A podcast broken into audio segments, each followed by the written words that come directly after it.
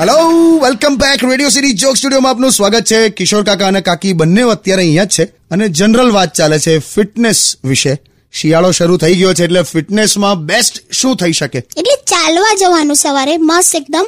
હું છે ને પેલું છ વાગે ઉઠી જાઉં છું. અચ્છા એ એ એક મિનિટ કાકી એક મિનિટ તમે સાથે જાઓ છો? ભારત રત્ન? ના.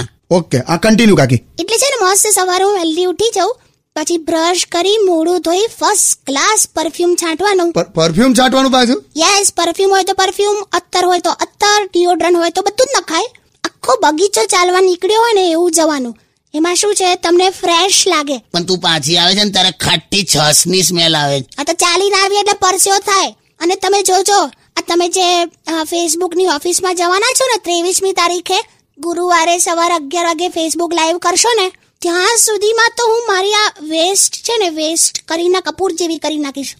વેસ્ટ વેસ્ટ જ કહેવાય ને વેસ્ટ કમર કમર વેસ્ટ ઇંગ્લિશમાં વેસ્ટ જ કહેવાય ઓકે હા તે કરીના કપૂર ને હોય એને વેસ્ટ કહેવાય તને છે એ વેસ્ટેજ કહેવાય. ચૂપ રહો એના કરતા તું પ્રાણાયામ કર સાચું કહું પેલું અનુલોમ વિલોમ કર. શું? એટલે? અનુલ અનુલોમ વિલોમ એટલે પેલું જો અંગૂઠાથી આમ એક સાઈડથી નાક દબાવવાનું પછી આમ ઊંડો શ્વાસ લેવાનો. પછી બીજી સાઈડનું નાક દબાવીને શ્વાસ બહાર કાઢવાનો. જો.